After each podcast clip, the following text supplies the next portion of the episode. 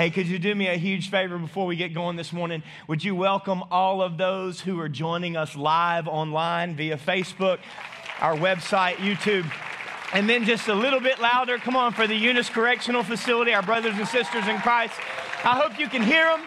We love you guys, and we're glad to have you. I want to talk to you today about the theme the theme of my story. The theme of my story should be the theme of his story. I want to ask you, what is the theme? In week one, just some little snippets in review. In week one, we learned that today's decisions will affect tomorrow's stories. Okay, 35,000 decisions a day. The average adult will make 35,000 decisions a day, and seemingly insignificant decisions will make an incredible, eternal impact.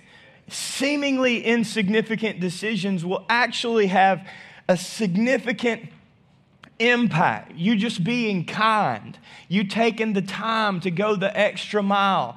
We had someone in our service, in our sanctuary, who was here visiting one Sunday and then went to the restaurant after that service. And this mother of of children with her watched one of the people who were in our service with us that Sunday walk over to the bus boy and tip the bus boy for working so hard and telling him thank you.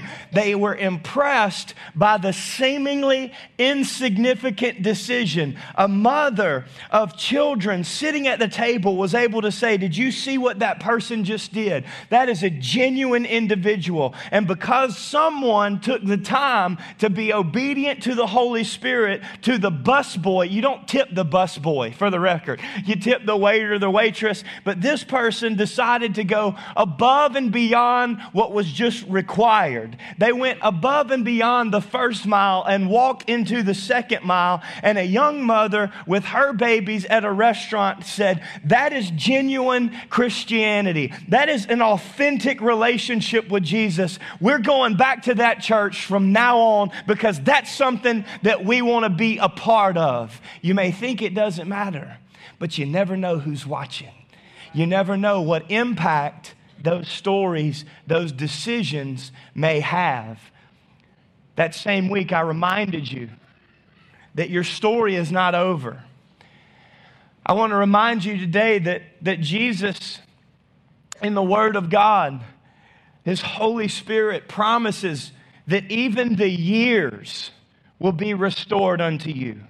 See, we think so many times, well, man, I messed that up. That time is lost. But then we forget that the same God that created the heavens and the earth and saved our soul is the God that created time and gave us the ability to invent a clock. He's not bound by the things He created. And as long as He's still writing your story, your yesterday doesn't have any more influence over your tomorrow than anything that you're doing at that exact moment when you change and turn and fix your eyes on Jesus and let Him take you in a new direction. He is the author and the perfecter, and He will restore unto you even the years. My story is being written by my Savior. I'm not writing my story. And it's not because I'm a pastor. I'm a pastor because he was writing my story. We're in Eunice, Louisiana. You don't just move to Eunice. I'm just yeah, know y'all think that's funny, ever, but but you don't just like, hey, babe, you know, I know like East Texas is great, you know, this $26 million school budget our kids are going to, but man, let's go to Eunice. You know, let's let's go do something else. I love going out here and seeing all these deer every time I walk out the door, but you know, let's go look at some mosquitoes. You know, I'm just kind of tired of this. Let's go see some pterodactyls uh, that suck your blood. Let's go do that instead. No, no, no. We do that because my Savior is writing my story. And you know what? We're having a blast in this city watching God move. Because when you give God your story, He begins to do things that you could have never even thought of on your own.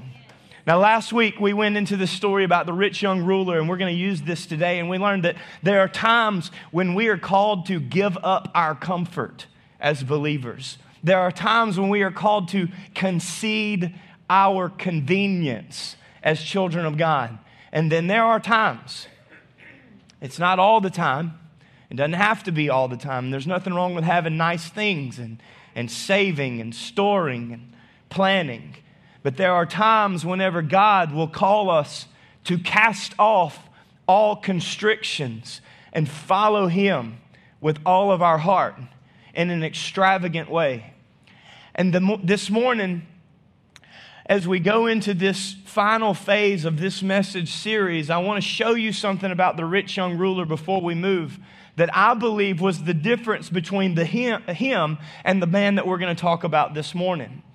I believe that the rich young ruler let his idea of Jesus get in the way of his encounter with Jesus. And if we're not careful, then we can have an idea of Jesus, an idea of God, an idea of His Spirit. We could have a preconceived notion because of our previous atmosphere or our upbringing or our experience that could get in the way of a fresh encounter. And I don't know about you, but I don't want what I think I know in my minuscule ability to understand to get in the way of a supernatural, all powerful, divine encounter that will affect my ultimate destiny. I don't want my idea of Jesus to get in the way of the encounter that Jesus wants to have personally with me. And I want to challenge any mentality that would get stuck there or that would stop there. We can't put God in a box. We can't hold him and limit him to anything except for his word. And when we let our idea of Jesus get in the way of our encounter with Jesus, we are putting a lid on what we believe God is able to do, even able to do in and through us. Now, our church, you've heard me say this uh, probably a thousand times, just about every Sunday at the least, both services on Wednesday night. Our church exists for this reason as we sought the Lord for this phrase that we believe God to help us achieve. It is New Hope's vision to meet people and grow closer to God together. It's why we do things the way that we do them. It's why we have the structure that we have to never get out of order, but to always live extraordinarily, to meet people and grow closer to God together. We believe actually this is why Jesus came. This is the theme that Jesus had. I'm going to show you the scripture that gives me that justification. And I actually did not discover the scripture or realize how well it fit until after God gave us that phrase that fit in our vision. Let me say it this way if, if Jesus is our author, and if Jesus is truly writing our story, listen, listen, then his why will line up with ours, or our why will line up with his. In other words, the theme of our story will reflect the theme of his story. And so, if your life does not reflect at this point, then you can just understand that your gracious Heavenly Father is still willing to let you be in training. And you can still be in the process to where He is making you and molding you into the form and the image and the likeness of His Son. My story, my theme, if He is the author, my why, the theme of my existence, should also reflect His. I believe that we can find Jesus' why in this story in Luke chapter 18. Luke chapter 18, if you're taking notes, you can write that down. You can turn into your paper Bible or electronic Word of God.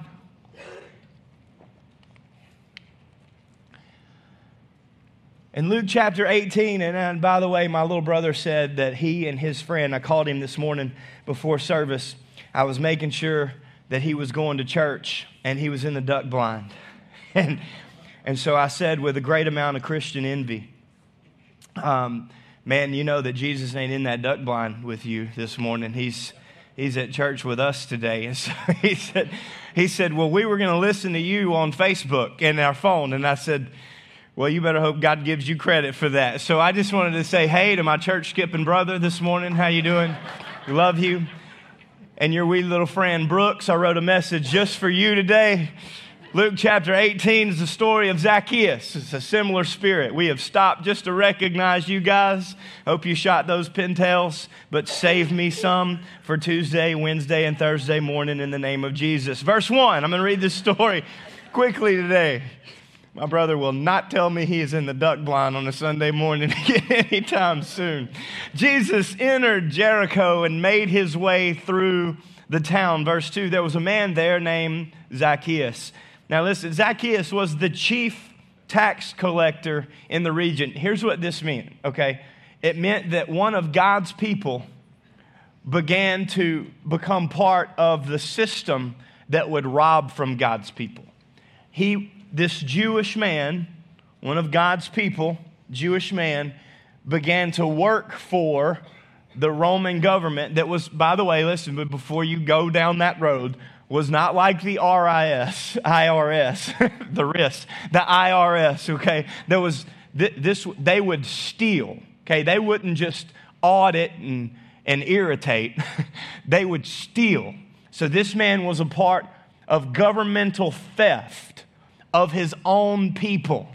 All right, I just wanted to make sure because we've read this story and, and it's like our favorite vacation Bible school song, right? We all learned that Zacchaeus was a wee little man and a wee little man was he. Yeah, he climbed up in, uh, I don't know if it was sycamore or not, but we, it just sounds like it flows in the song. So that's what he climbed up in. And, but this man was, this was an evil man.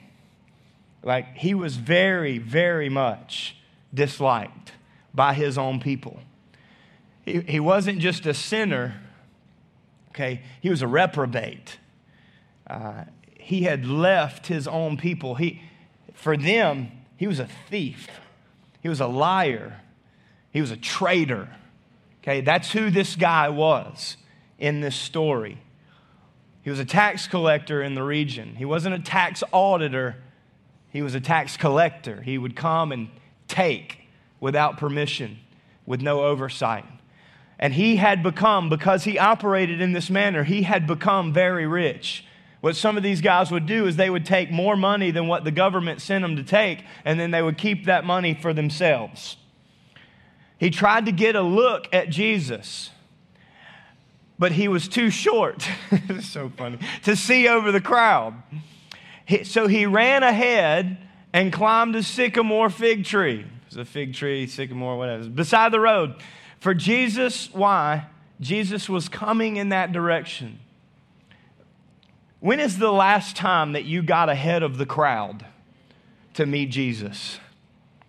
When is the last time that you ran ahead of what everybody else was doing, ran ahead of the cultural norm, ran ahead of the expectation, ran ahead of the requirement? When is the last time that the body of Christ led the way for the next thing that Jesus wanted to do. We were so in touch with His Holy Spirit that He did not just remind us of the things that Jesus said, but He prepared us for the things that were yet to come. When's the last time we ran ahead of the crowd, away from the crowd, just to make sure that we met with Jesus, that my Savior was writing my story. For Jesus was going to pass that way. Verse 5. When Jesus came by, he looked up at Zacchaeus and he called him by name. Zacchaeus, he said. By the way, you could insert anyone's name in the same fact. Right now, I want to encourage you. I want you to put your name right there. And I want you to understand I believe with all of my heart. Listen, I place my, this is not just something that I say because I do this vocationally. I place my children's livelihood on the fact that I believe that Jesus is calling your name. I place my ability to put food in front of my babies. I place my ability to provide a vehicle for my bride. I place my family's lives at stake on the fact that I believe that this is more than a story that I believe that Jesus isn't just calling Zacchaeus this morning, that he's calling your name from the heavens. He's calling you to run ahead of the crowd. He's calling you to hear from his spirit. He's calling you to climb up in a tree if you can't see past whatever it is that's standing in front of you. He's calling you to find a way to meet with him because he's ready to call your name and have a meeting with you. I want you to put your name right there. Quick, come down. I must be a guest in your home today. So Zacchaeus quickly climbed down and took Jesus to his house in great excitement and joy. He took Jesus to his house in great excitement and joy. When is the last, man, there's so much in this story.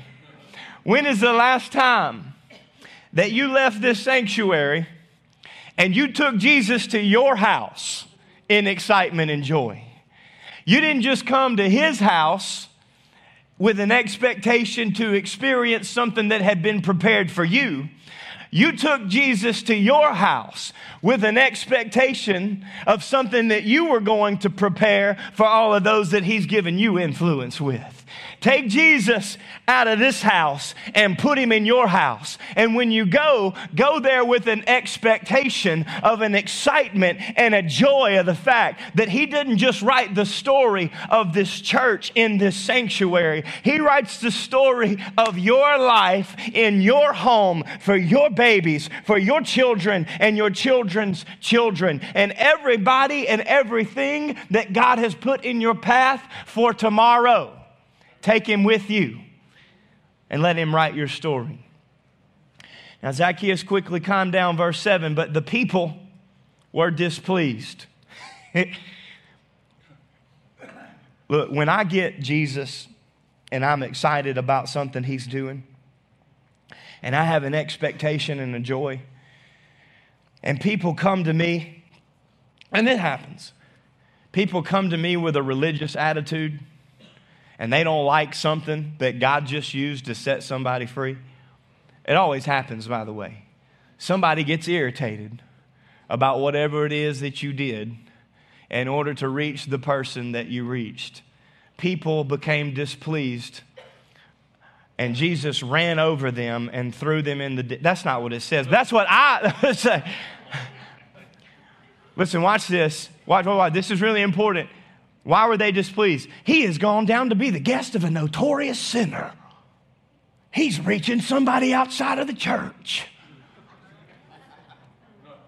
They didn't even come, that they were hunting in a duck blind this morning, weren't even.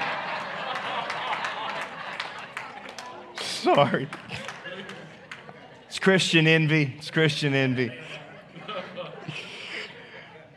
Oh, he is going to be the guest of a notorious sinner. They grumbled. Watch this. I want you to notice something. Jesus didn't give them the time of day.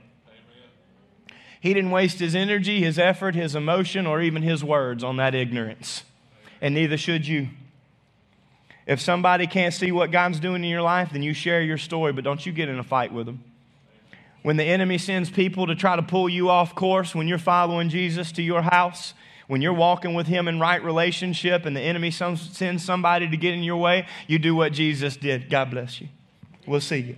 You just keep on walking. You fix your eyes on Jesus, not that which was behind you or even around you, but that which is before you. And you walk on straight home and you walk with Him. Jesus didn't even acknowledge these people.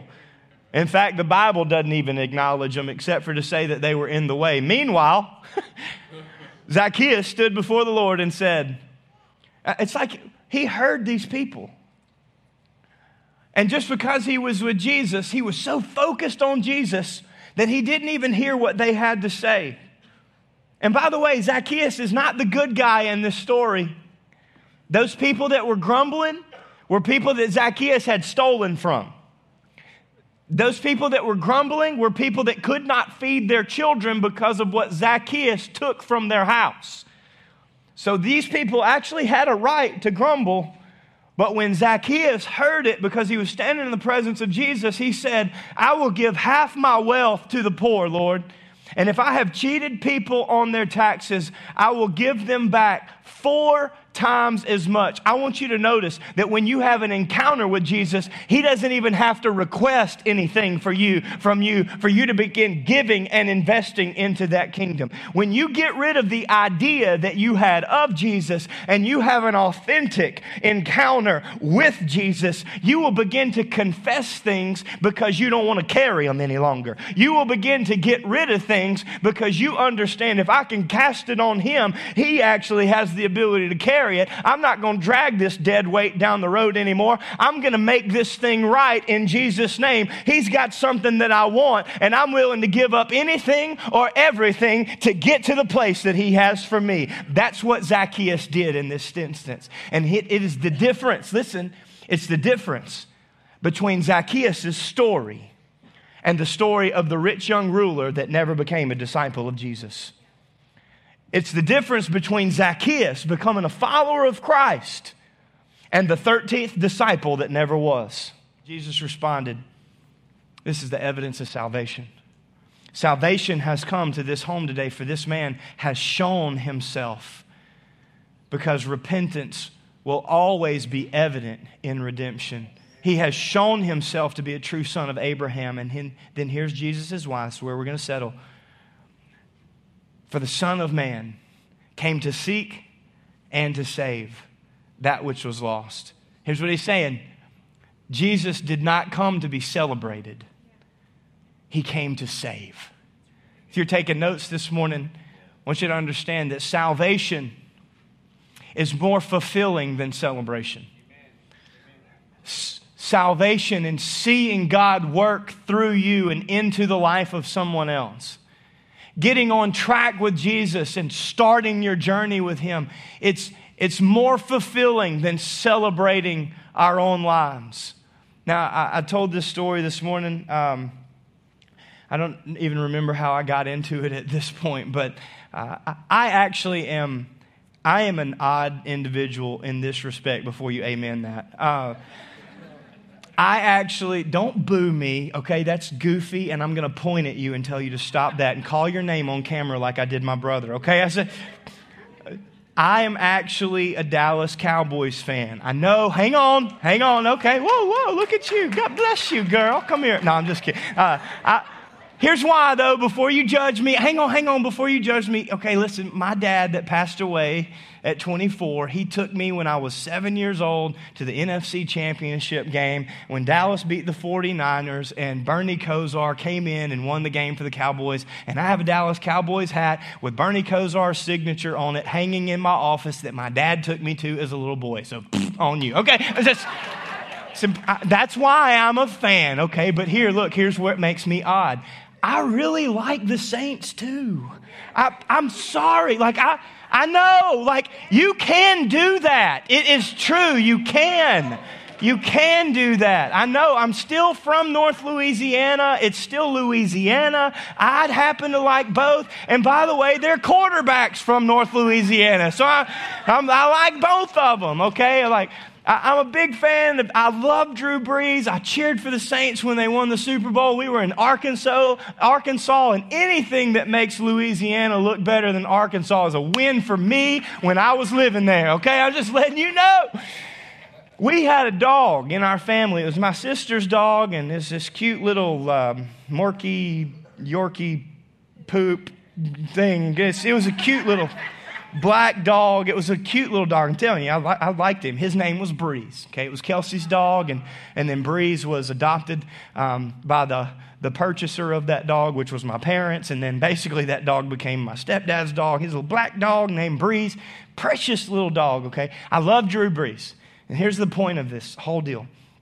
When the Saints won the Super Bowl, at no point in that parade, as good of a guy as Drew Brees is, there was no point in that parade when Drew Brees was celebrating his Super Bowl victory. At no point did they get halfway around the French Quarter in that celebration and Drew Brees go, Hey, whoa, whoa, stop the celebration. There's a little dude in a tree.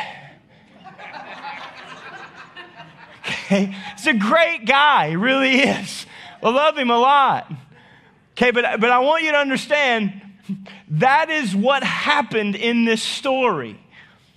That, that even in our, in our own success, and I'm not saying it's evil that they were celebrating winning the Super Bowl, but, but if they could celebrate winning the Super Bowl, listen, Jesus was not celebrating winning the Super Bowl.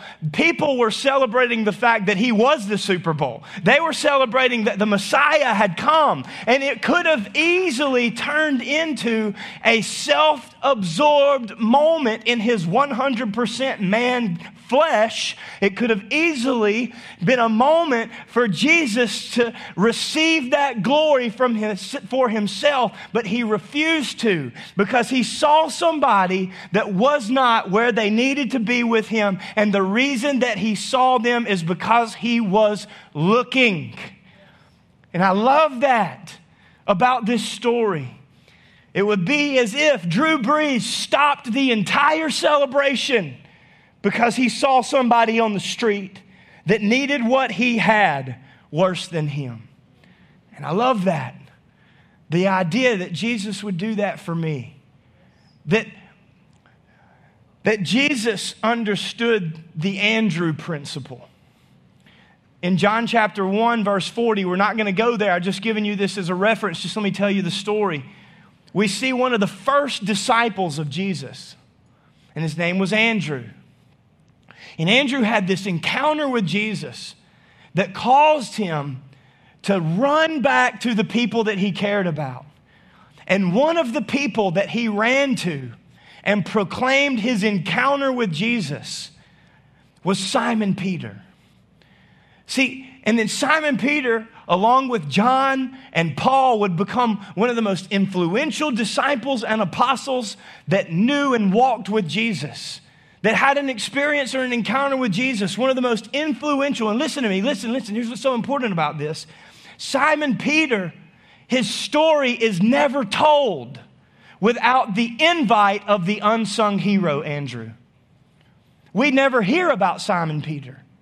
If Andrew just gets excited about his encounter with Jesus and then spends the rest of his existence fulfilling himself only in that relationship. See, Acts 20, verse 35, Paul writes, Remember the words of the Lord Jesus, that it is more blessed to give than to receive.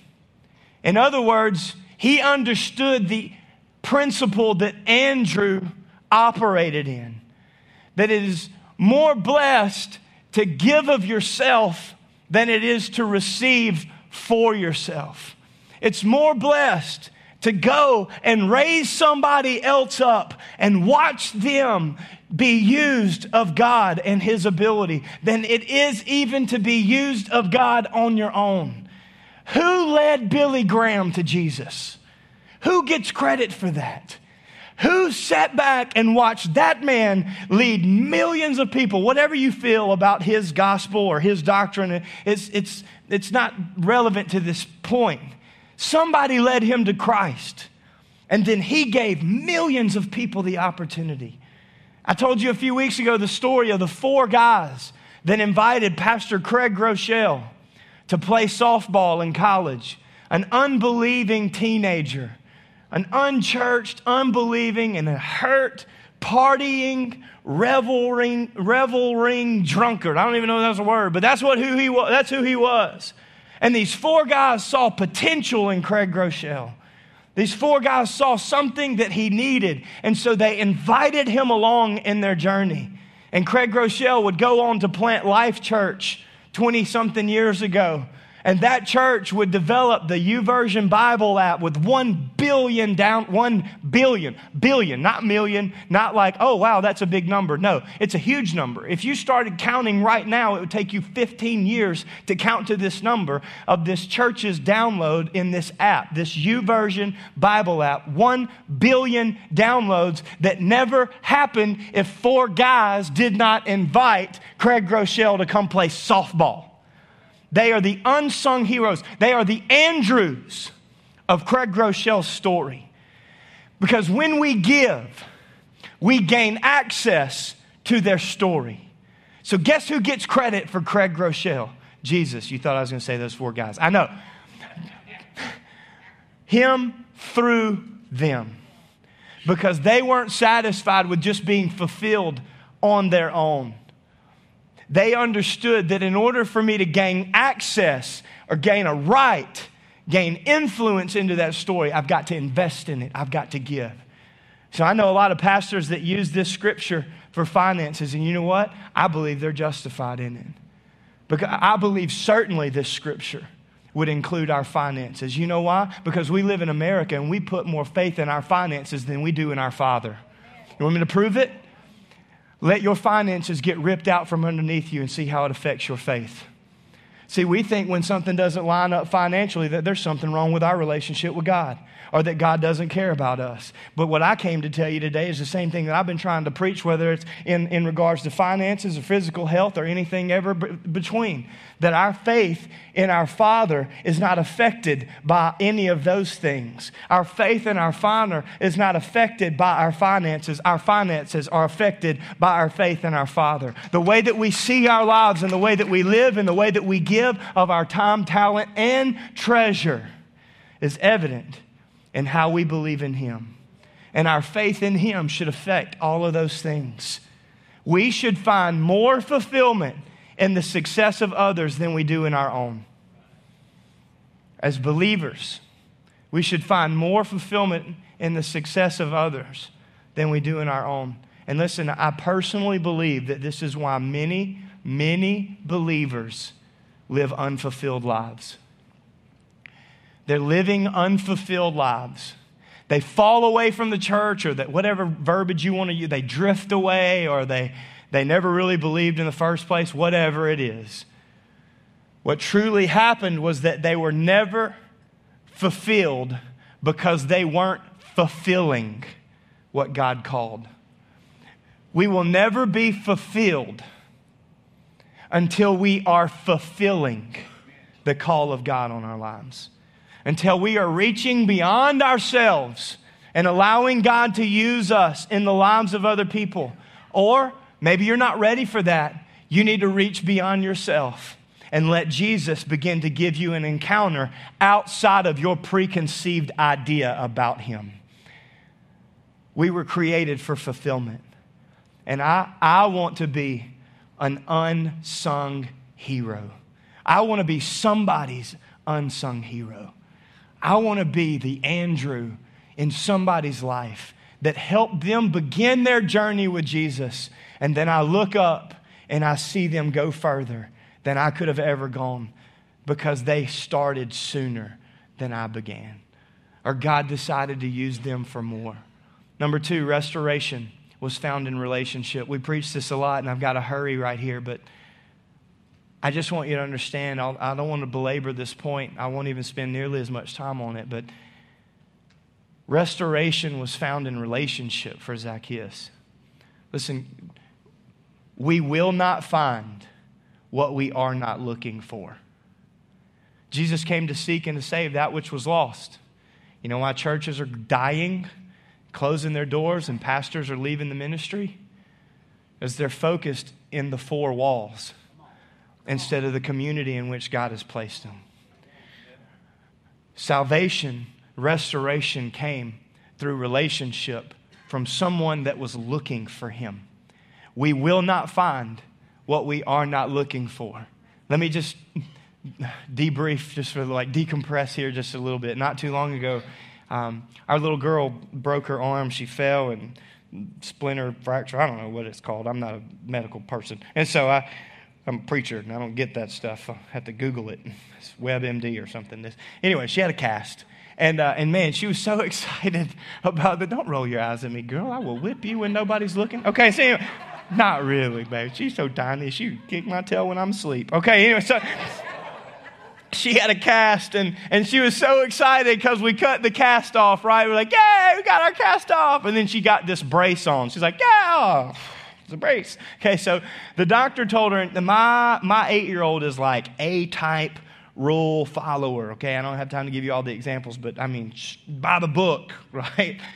And the doctor said, You have to wear this anytime you're not at home. Okay, so she had to have this on. And we're getting everybody ready for school. We got four babies in our house getting ready. We only have three, but we have an adopted baby every, every morning that, that we get to take to school. It just lightens up our morning. And we have all four of them getting ready. Okay, Megan has all four of them getting ready. I was I was getting ready too. She doesn't have to help me, she just helps them. So, anyways, was, uh, she does make coffee for me. And put, anyways, Adeline can't find her brace and it's time to go. She's like, I can't find my brace. Emery had my brace. She was playing with Emery's phone.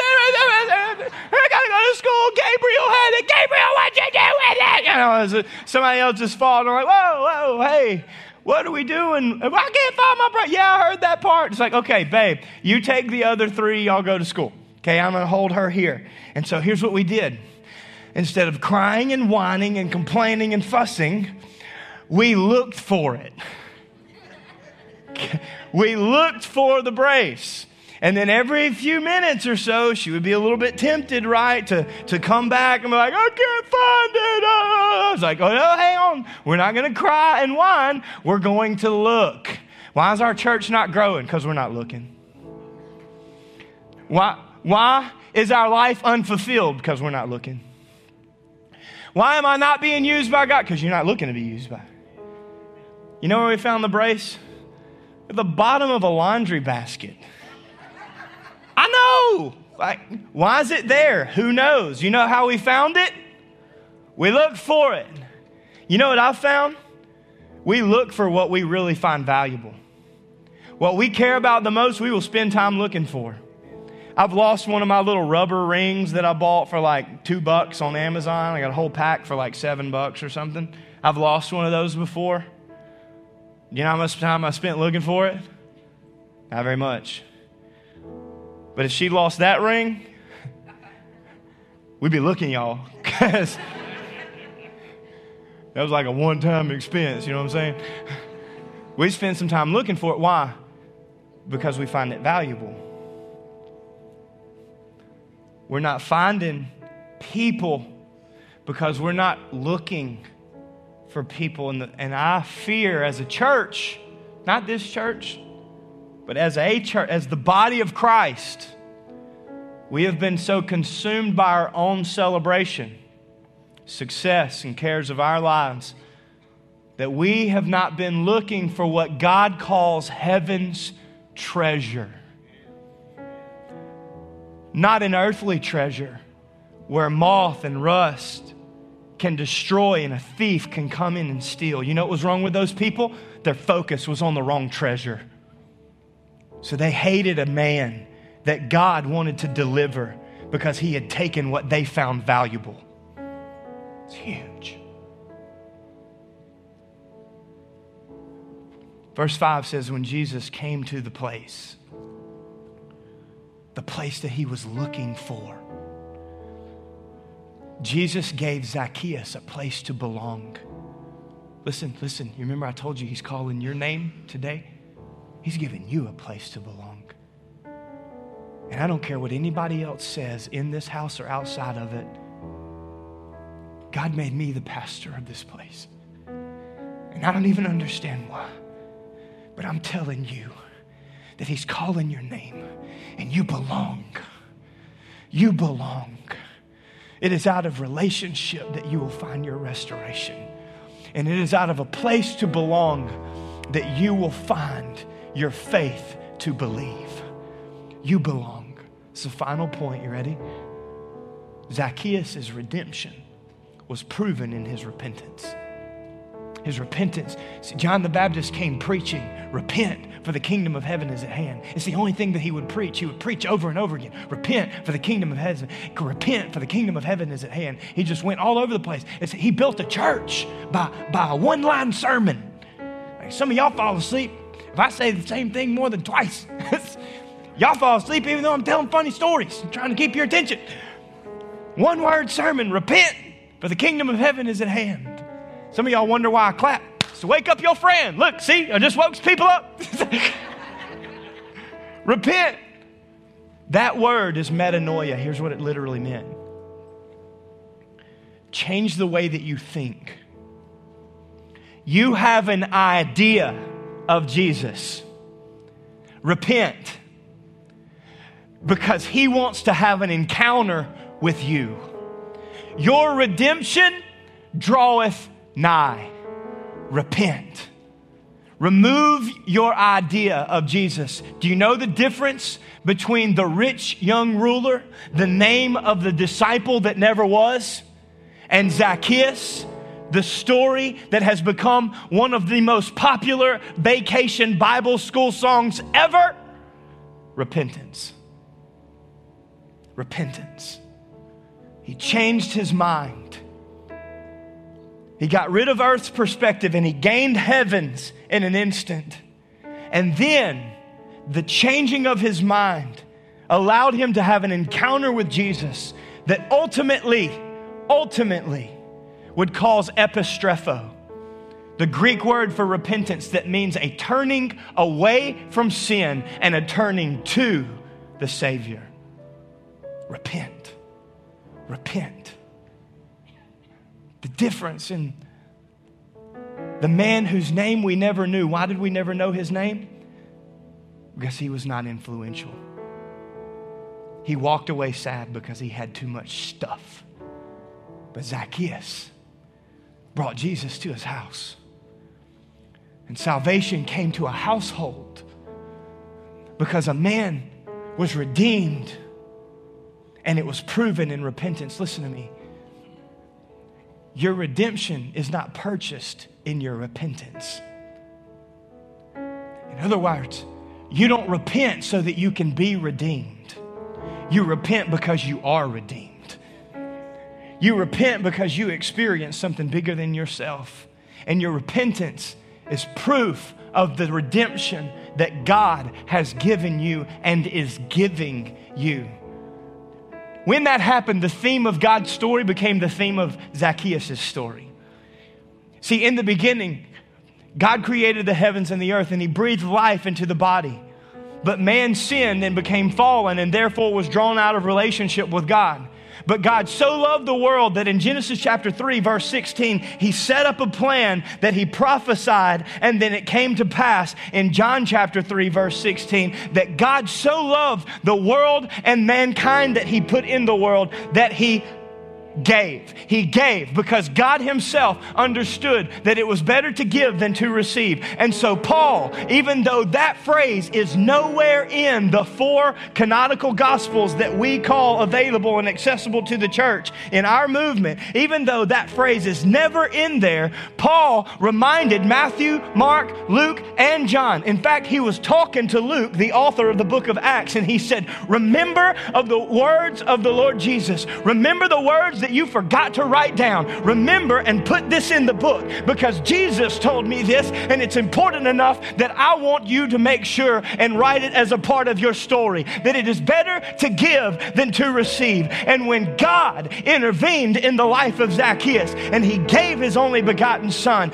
and the son who was seeking to save that which was lost received somebody into his kingdom, the same theme that God began to write in Genesis chapter 3 that came to life in John chapter 3 was invested on the inside of Zacchaeus and it affected everything and everybody on the outside. God so loved that he gave. Zacchaeus received what he gave and Zacchaeus repeated, repeated the process of that giving. The sign of our redemption is not that we repented. The sign of our redemption is that we are repenting and we are reciprocating that redemption in the lives of other people in our our story. The fulfillment of the Christian life will be found in fulfilling the call of God to repeat the process of redemption and let His theme become your theme and His story become your story. And you can watch it come to pass if you will get rid of your idea of Jesus and replace it with an encounter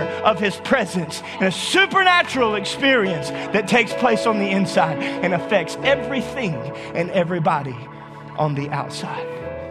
Father, right there where we sit, I pray that this place would be holy ground. God, right now, I pray that you would speak to our hearts. God, in Jesus' name, I pray with nobody moving around, looking around, or stirring, just holding tight.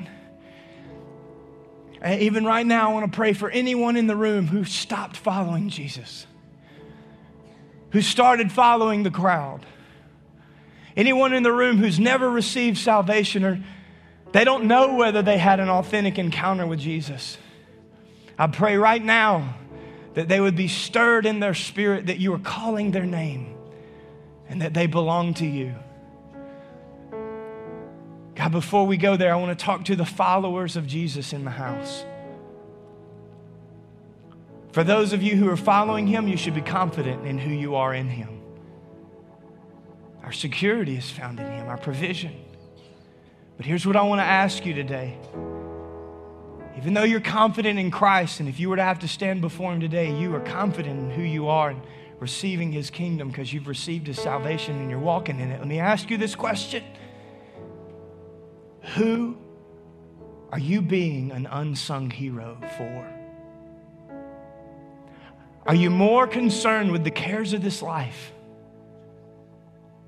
your own time, talent, and treasure? Or are you more concerned with seeking and saving and letting His theme be yours? Father, I pray right now that we would evaluate that we wouldn't be consumed by temporary things, but that our focus would remain on you and that you would use us to be the unsung hero of someone else's story because we give even more than we receive. For that's where we find our fulfillment and our blessing. And let me come back. Nobody looking around. You sit in this sanctuary right now and you don't know. You don't know where you are with Him, or maybe you know that you're not where you need to be. Whether you need to receive salvation for the very first time, or maybe you need to recommit, rededicate your life personally to Jesus today. I believe that He stopped here this morning and that He's calling your name. And all you have to do is climb down. All you have to do is confess Him, and He'll lead you into everything else that He has for you. So, right where you sit, whether you need to receive salvation for the very first time or, or maybe you just need to recommit this morning because you know you have not been following Jesus, I just want you to lift your hand right where you are. Nobody looking around? Thank you. I see you. Anybody else? Thank you. This is just between you and Jesus. For you. The only reason I'm even looking is just so I can know who to pray for. If the Lord is calling you, if the Holy Spirit stirring you, thank you, thank you, I see you. The Holy Spirit stirring in you, if you have that, that sense in your stomach, like, man, I don't know, just lift your hand. We just want to agree with you right where you are. Not going to call you forward, not going to embarrass you, just going to pray with you. Anybody else? Thank you. Now, listen, whether you raised your hand or whether you didn't, we believe at this church that if you confess with your mouth the Lord Jesus Christ and you believe in your heart that God raised him from the dead, then you can receive salvation right where you sit because whoever calls upon the name of the Lord shall be saved. And even though you're not promised tomorrow, you're promised this moment. And we want to join our faith with yours for you to receive and commit and confess him as Lord. So, church, I want to ask you to help us. Whether you raised your hand, whether you didn't, I want you to pray this prayer with all of your heart. Let's pray it out loud. You ready? Jesus, forgive me for falling short, for being distracted, for celebrating myself over others. Save me, cleanse me, and use me for your kingdom. May I follow you with all of my heart from this day forward. Take my life and make it yours. In Jesus' name, amen. Come on, can you give him praise where you sit today? Come on, stand with me all over the sanctuary. Hey, I just want to remind you that we believe at this church it's that simple to begin that journey.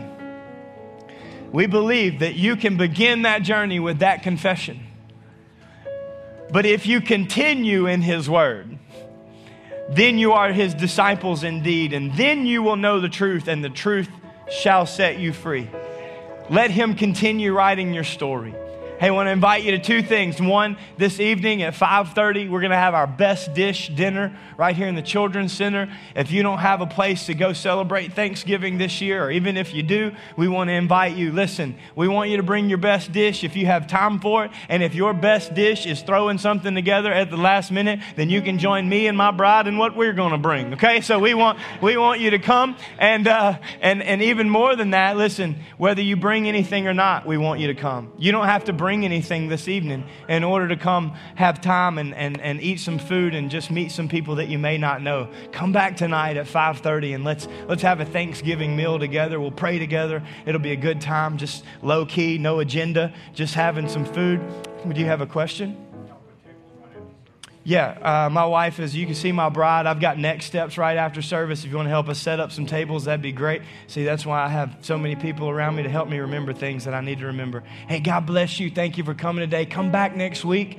We've got an unveiling an unveiling of something that you're going to want to be here to see next week. I can promise you it is a Thanksgiving celebration. You don't want to skip service next Sunday. You're going to want to be here. It's going to be an incredible Sunday where we get to celebrate something extremely significant because you gave and because you've done things this year. So come back. Let me pray a blessing over you. We will get out of here today. Hold your hands out like I'm handing you a present. Father, I thank you. Not because of who I am, but because of you, who you are. God, I bless your people in Jesus' name. I pray that you would make your face to shine upon us and be gracious to us, that you would lift up your countenance, and that you would give us your peace. God, I pray that you would place your hand upon our lives and that you would expand our perspective beyond ourselves. God, may you use us. And I pray that your Holy Spirit would come into us and empower us to be an example with every person that you put in our path.